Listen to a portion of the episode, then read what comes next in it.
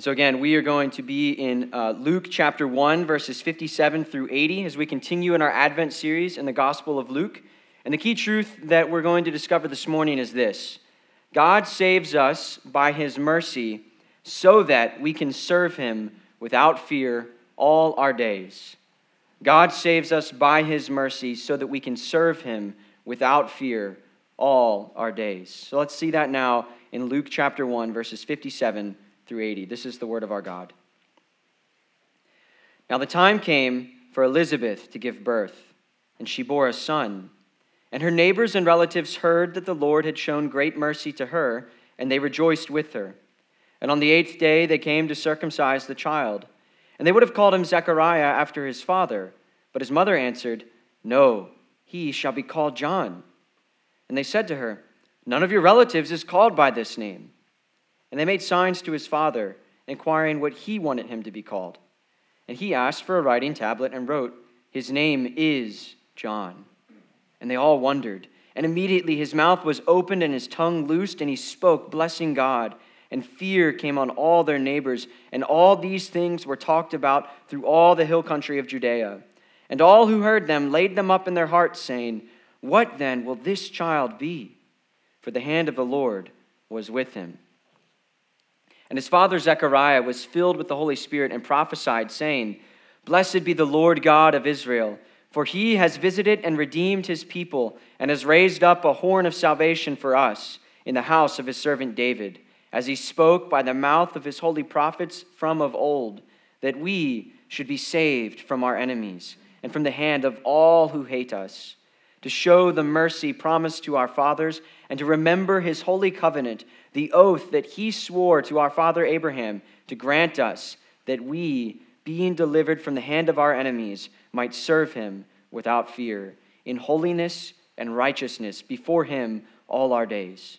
And you, child, will be called the prophet of the Most High, for you will go before the Lord to prepare his ways, to give knowledge of salvation to his people in the forgiveness of their sins because of the tender mercy of our God, whereby the sunrise shall visit us from on high, to give light to those who sit in darkness and in the shadow of death, to guide our feet into the way of peace.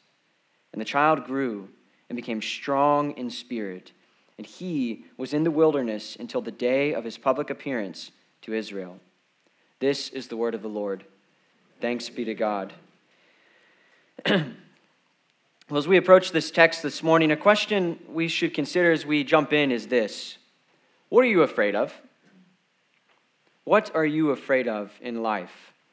I don't mean just small, silly fears, but I mean those fears that when you awake at 3 a.m. and you feel anxious, that's the first thing that comes to your mind. The fears that you have as you think about the future for yourselves or your children, as you think about life as a Christian in this world. What are you afraid of? And you have to face this question head on, and it's very important because our fears drive us. Often in life, some of our most passionate and devoted efforts are driven by fear. And take note the passive verb there. We are driven by fear. Fear drives us. It hijacks our hearts and it makes us reactive. When you are afraid, it is very uh, consuming. It consumes your vision, it clouds everything you see. So, for instance, if you're afraid of an ideology of any kind ruining the country or ruining the church or ruining both all in one fell swoop, you will hear its cackle and you will see its shadow around every corner. It consumes you. If you are afraid of losing something, whether a possession or a relationship or the faith of someone you care about um, or the potential of that faith, then you will do everything you can. You will be consumed by your vain efforts to control everything around you to keep that possibility from happening because you're so afraid.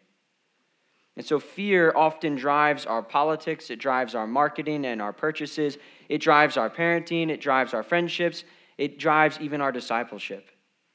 And when fear drives us, it becomes very difficult to walk by faith in Christ.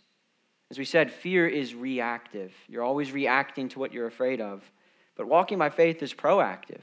It's empowered by the Holy Spirit. Faith, as the scriptures say, hopes for things unseen, and it walks in the light of that hope. That is a proactive posture. Fear, however, fixates on things seen and it runs from things that might be. So fear and faith are very much opposed. They change the way we live in this world.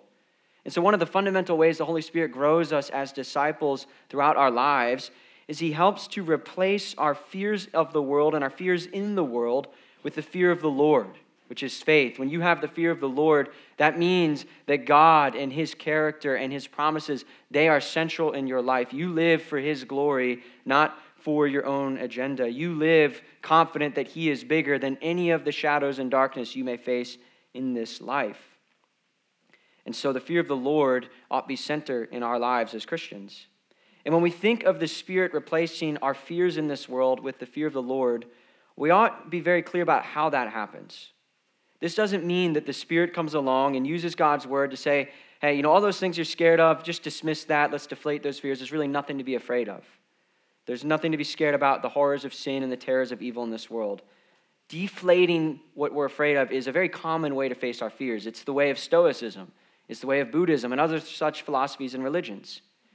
And in that mindset, rather than saying, um, you know, let's, let's face this head on, it just says, look, there's no reason to be scared of the dark. Don't worry about it. Don't worry about it. You don't need to be afraid of that. You can't control things. Just carry on. You can't change it, so just deflate your fears. But Scripture maps out a much better path, a much more fruitful path. The way God handles your fears is not by dismissing them or by deflating them, but by overcoming them through the light of his son Jesus Christ. Rather than saying to us, there's no reason to be scared of the dark, you know, just mature, just see through it.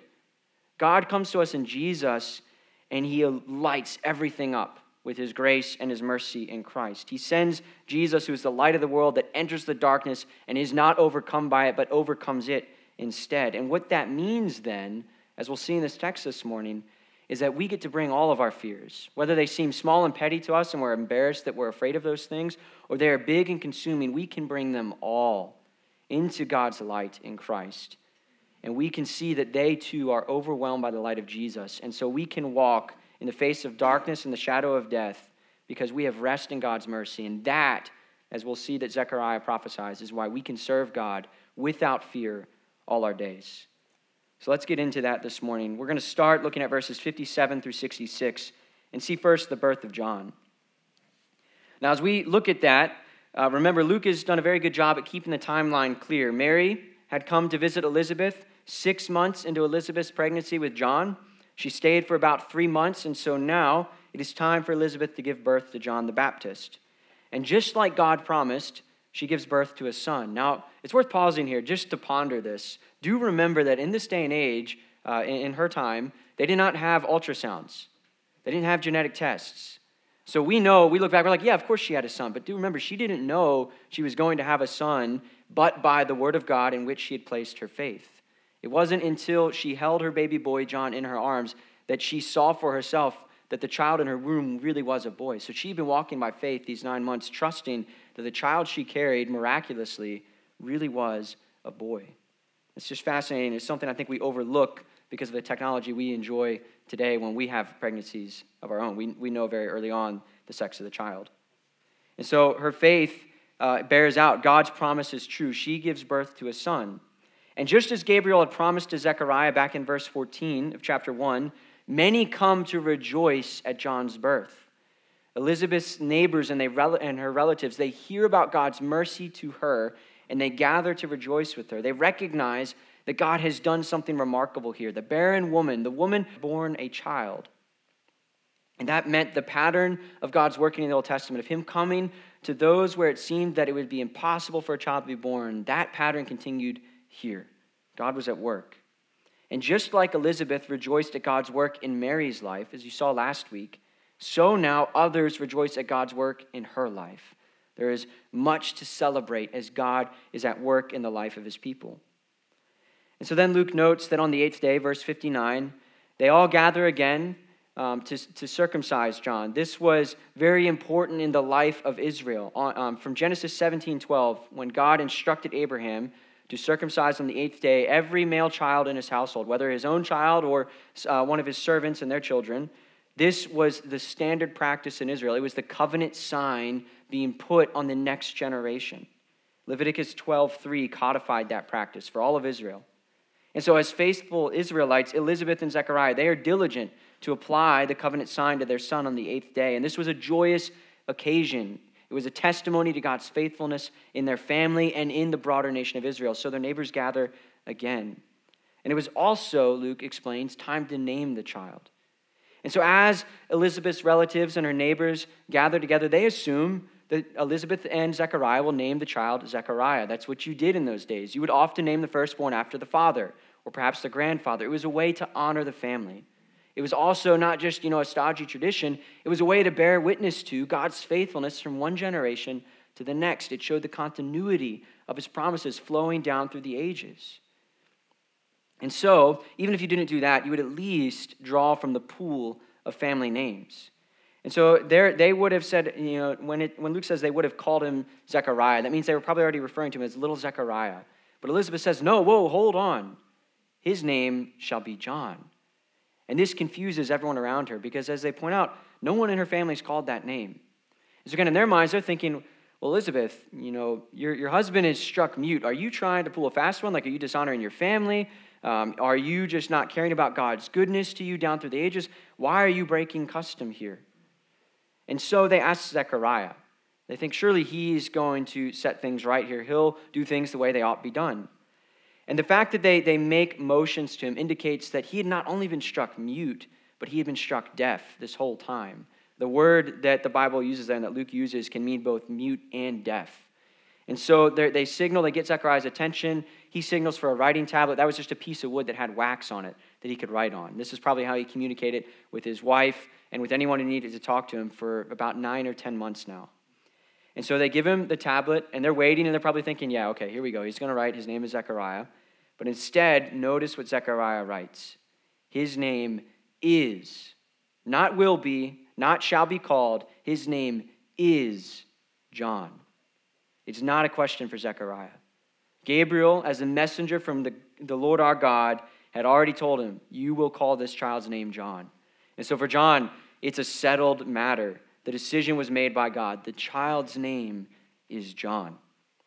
And having faithfully obeyed God's command in naming his son, Zechariah's tongue is now loosed. And he breaks forth in praise and he blesses God. And everyone around him, and Elizabeth and, and baby John, wonders at what just happened. This is abnormal. This is remarkable. And they're not wondering now because Zechariah and Elizabeth were trying to be trendy or unique in naming their son John, but they're wondering because God is on the move very clearly in this little family of three. And that is why fear falls on the people. Not the fear of, uh, of, of anxiety, but the fear of the Lord. They realize God is in our midst. He is doing something mighty, and we are not quite sure what He's doing yet, but we know He is at work and we know He is here. And they're in all of that. And so they store these things up in their hearts, Luke says. And what that means is they take them very seriously. If you store something up in your heart, it means you remember it. You know, think about how little we store up in our hearts these days. We're so used to if I need information, I pull out my phone and I search for it. I don't have to remember it in my mind, and I certainly don't have to store it in my heart where I ponder it and I meditate on it um, in my quiet times and my still times. But in storing these things up, they're indicating that this mattered to them. They realized this is important and we need to stand our watch and see what else will God do? What will this child be that he has brought in such a miraculous and unique way? For they can tell the hand of the Lord is with him, which means God had singled John out in a unique way for his purposes. Now, As we reflect on all of that, it is worth considering how, as all of this is unfolding, the person who's changed the most is Zechariah. Listen to the way Darrell Bock um, describes Zechariah's growth in faith in his commentary on Luke's gospel. He says this Zechariah shows that even the faith of pious people can pause and then develop added depth. It is important that the example is a man whose piety was praised at the start, back in verse 6. Now, Zechariah has assurance of, about God's promises. Zechariah also now responds in obedience, obedience that Mary gave without hesitation. Faith for some comes slowly, and for others more naturally. But in the end, the call is to emulate these saints with their notes of joy, expectation, and belief. And so, what we see as we reflect on the changes God produced in Zechariah's life is that his severe mercy to Zechariah, severe mercy meaning it was intense, it was almost 10 months of silence and muteness and deafness, that act of God was for Zechariah's good and his growth in faith. God pruned this man who really had been faithful and pious his whole life, and yet God grew him further. He took him to levels of faith that Zechariah never imagined for himself by all that he had experienced in these many months. And so Zechariah went from disbelieving an angel's message given to him face to face to now withstanding the soft pressure. All of his family, his friends, are encouraging him just stick with tradition. It would have been much easier to give in to that kind of soft pressure when everyone who knows you is saying, just do this. This is what we always do. But he stands firm now. He has been changed. He has grown in his faith, and he obeys God's word. And so, as, as we reflect on this, it ought to encourage us because as we've looked at Zechariah and Mary and looked at the ways Luke compares and contrasts them, you may feel way more like Zechariah than you do Mary. And that probably bothers you. But don't be bothered. Be assured. Because even if, like Zechariah, you feel very quick to doubt and very slow to obey, remember, as Bock pointed out in his, in his comments on this text, God calls all of us, his people, to grow in faith and joy. He is faithful to use his means of grace. The things that are happening right now as his word is preached and as we will come to his table, he does use this to change you over time. Don't worry about how fast or slowly it happens. Trust that the Lord is at work in your life. Zechariah's example proves beyond a shadow of a doubt that it is never too late for God's mercy to transform you and deepen your faith. The things that you feel like are just encrusted barnacles on your life, things that's like, this is never going to change It's never going to change. There's no more growth for me, God, to change you. You will not become perfect in this life, but you can grow and you can bear fruit and you can have new levels of faith that you thought were impossible, not because you're awesome, but because God is. Now, as we remember that, you know, we're really just getting started at seeing the change in Zechariah's life, because as we turn back to the text and look at verses 67 through 80, we see the prophecy of Zechariah. This is known sometimes as the Benedictus uh, because of the Latin word in the translation. That's how it grew up in tradition. So if you know by that title, that's where it comes from. But Luke said in verse 64 Zechariah's lips are loosed, and immediately he blesses God. And now we get to listen into his praise. We get to hear this prophecy that he proclaims as he's filled by the Holy Spirit. And as we look at it, we'll, we'll look at three main things that Zechariah says about God's mercy. One, we're going to look at the way he, he shows that God's covenant promises are the context for his mercy for his people. God promises by his covenants to show us mercy. Two, we'll look at how he talks about John's ministry in preparing the way for God's mercy. And three, look at the arrival of God's mercy in Christ. So, covenants of mercy, preparation for mercy, and the arrival of mercy in Christ. Those are the three main things to pull out of this very rich uh, prophecy that is, is full of echoes from the Old Testament. So, first, as we look at it, just like Mary did in her song, in verses 68 through 75, Zechariah recognizes the fact that God ties his mercy to his covenants.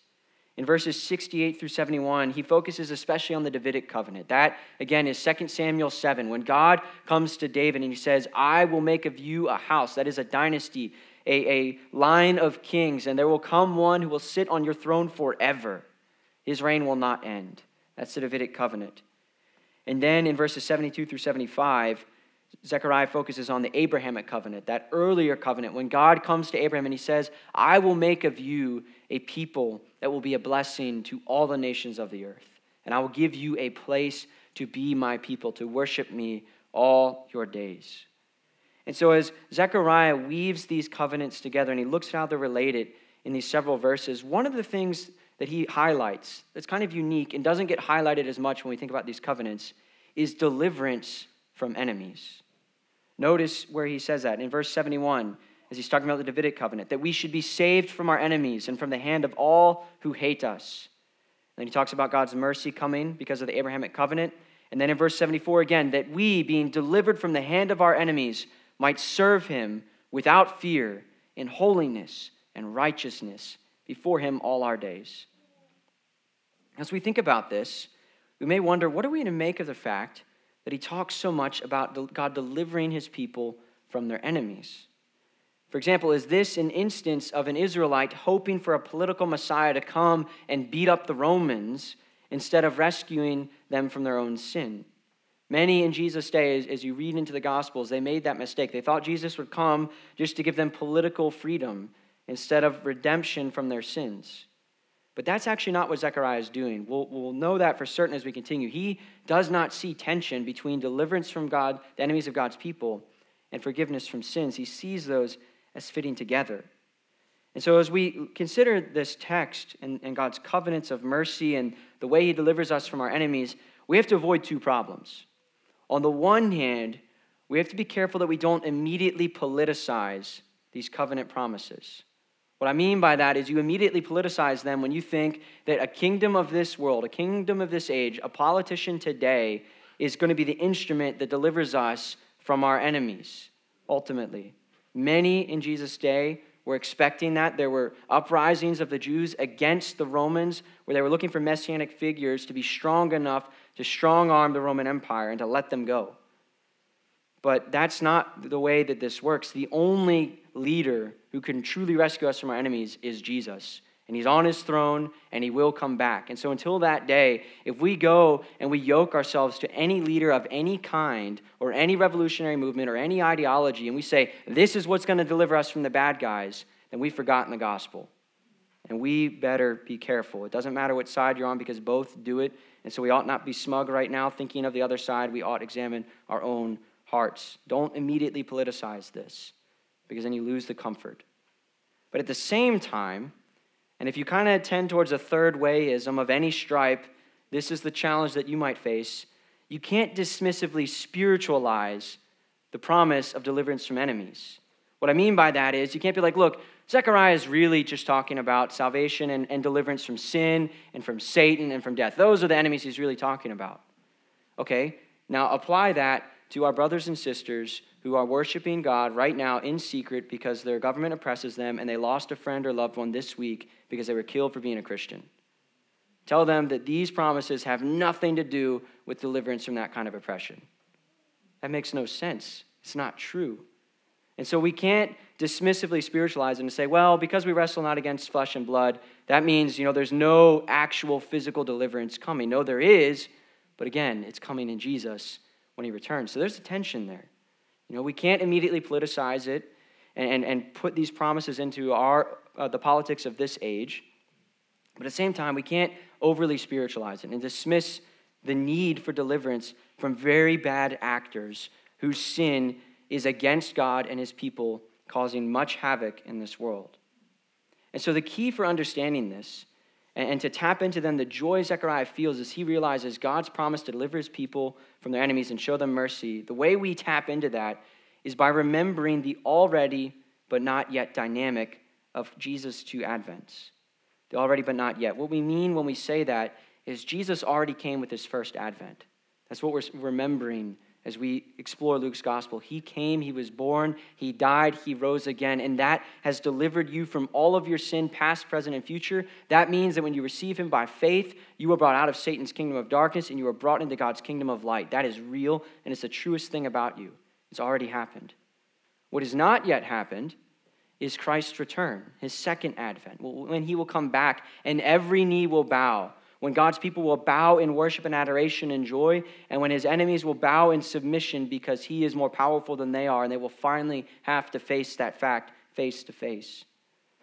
And so, what that means when we, we think about that tension, we're already in God's kingdom, and yet that kingdom has not yet come to, to finally squash every trace of sin and darkness in this world, is it means that we realize that we can dwell in that tension because our king has come. Because in Christ, who is the light, if he is with us, then no matter how much religious liberty we have or do not have, no matter how much persecution we face or do not face, our King is with us. He will not leave us, He will not forsake us. And so, as we dwell in that tension, we can serve without fear because the things that matter most cannot and therefore will not change. You are in God's kingdom. You are known by Him. You are loved by Him. He has given you mercy. And so as Zephaniah 3:15 says, the Lord has taken away the judgments against you. He has cleared away your enemies. The King of Israel, the Lord, is in your midst. You shall never again fear evil.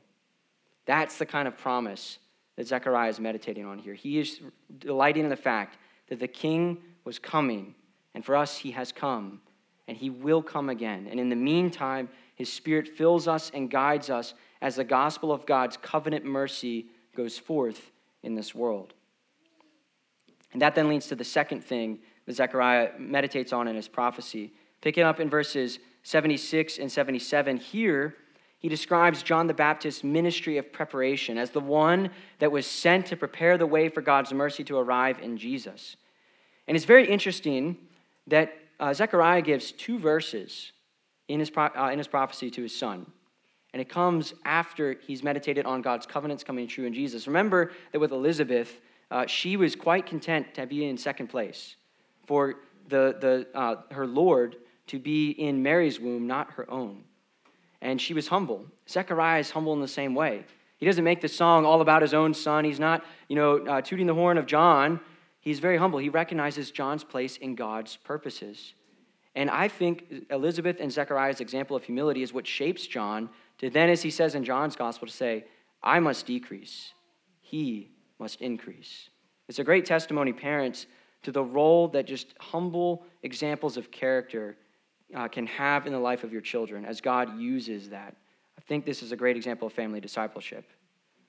Now, as Zechariah describes John's ministry here, again, he reflects on the fact that this child will be called the prophet of the Most High. The way John will prepare the way for Jesus is not by raising an army, it's not by stockpiling weapons or sowing outrage or discord and strife against Rome or the Israelite elites. He will do this by serving as a prophet, the first prophet to come in about 400 years, and the final prophet before the ultimate prophet, Jesus. And so, as he comes, his ministry is all about proclaiming the knowledge of salvation to God's people. And that's key. He's speaking to God's people, he's reminding them of what they need most, which is God's mercy.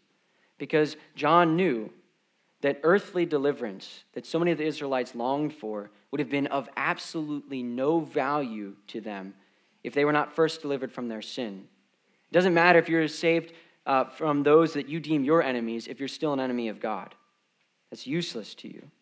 And so John's ministry is all about proclaiming to God's people the, the coming forgiveness in Jesus. He calls them to repent, to return to their God by faith, to get ready, to remember their sense of need for their sins to be forgiven.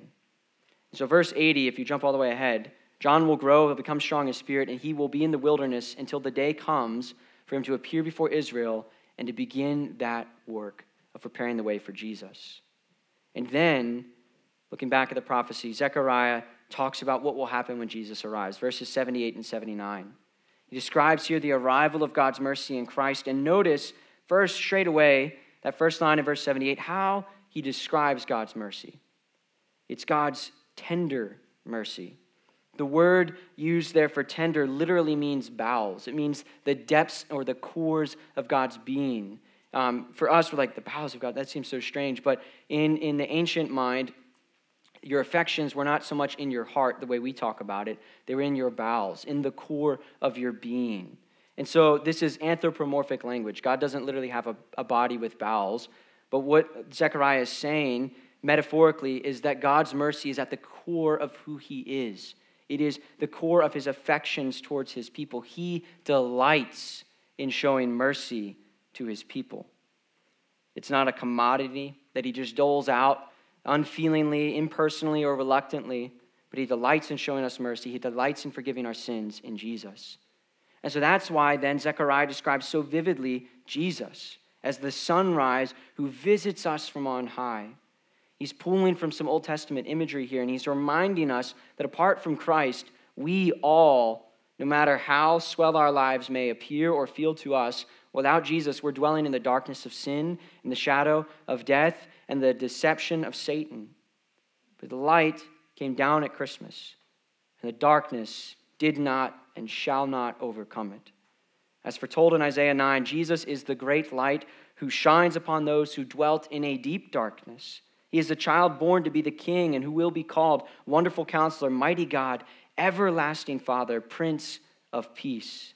There is no end to the increase of his power, his government, his peace. He is the king who is with us. He is the king whose presence means we can serve our God in any and all circumstances without fear because his kingdom will not end. His love will endure. His mercy is new every morning. This is the truest thing about you if you're a Christian. This king is your king, and his kingdom is where you belong. And so, as we reflect on this, what we see is that Zechariah's prophecy helps us dial our hearts and remember what we truly need. It turns our gaze from all the things we're afraid of in this world, and it turns us back to the Advent promises of God's mercy in Christ. Listen to the way Pastor Philip Graham Ryken highlights the centrality of our need for God's mercy. He says this Like the people of Israel, we are usually wrong about what we really need we tend to look first at our outward circumstances. We want God to save us from things like a bad work situation, a financial setback, or a troubled marriage. And of course, God is able to handle these problems, and it is right for us to pray for his help. But the first thing he has to deal with is our sin. What we need more than anything else is to have a right relationship with God, and this can only come through the forgiveness of our sins. Forgiveness is the supreme expression of God's compassionate mercy for sinners. Nothing is more wonderful for a sinner than to receive mercy. So, as we reflect on that, I want to ask you this morning do you believe that God delights in showing you mercy in Christ? And do you believe that God's mercy fulfills your deepest needs? You see, when you feel anxious and guilty and ashamed as a Christian, when the gospel just seems to skim across the surface of your heart rather than truly setting you free in an experiential way, you should pause and examine what do you really believe about God and his mercy? Do you believe that he delights in showing you mercy or are you perhaps afraid that like a cold and distant earthly father, God doesn't really want to be with you? He's maybe annoyed at you or impatient with you.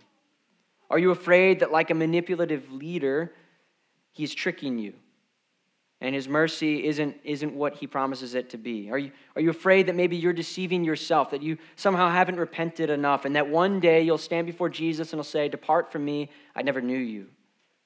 Those are real fears that many of us carry throughout life and that some of us are carrying right now. so, what happens though is that we don't do anything about that because we're too scared to bring those fears into the light. Maybe because we're embarrassed. Maybe because we're, afraid we'll find out that God is wrong and we're right. Oh, wait a minute. You know, when you say it out loud, you start to realize no, bring it to the light. The sunrise has dawned. God's mercy has come for you in Christ. So bring those fears into the light. Don't be ashamed. You, you often need someone else to do that with. And so, if I or any of the elders or the deacons or the staff can be that person for you, or grab someone from your small group, don't be afraid to say, This is how I've been afraid. This is what I've forgotten about God. I, I need to say this out loud, and I need someone to pray with me so I can be reassured of His mercy and meditate on Scripture. There's nothing more God can say than to you what He has already said, and yet what He's already said is worth hearing a million times over. Exodus 34, 6 through 7. God's character, He delights in showing you mercy. Matthew 11, 28 through 30. Jesus is gentle and lowly. He delights in showing you mercy. This prophecy, reflect on these, steep in them this Advent, and cultivate your faith in the God who delights in showing you mercy in Christ, that you might believe that. But maybe, though, you feel as though what you really need this Christmas is something other than God's mercy. You have other things barreling down upon marriage just to get in a stable place. I need my family to stop being dramatic. I need work to stop consuming all of my time and attention. I need some uh, boosts and good vibes for my mental health. I need some more money because this economy, who knows? You know, those are real needs. But you have to recognize what's going on there. Because those needs, especially when they're expressed with such passion and vibrancy, they're probably tied to what you answered that first question what are you afraid of? Often, things we think are our greatest needs, or whatever it is we think, will settle our deepest fears.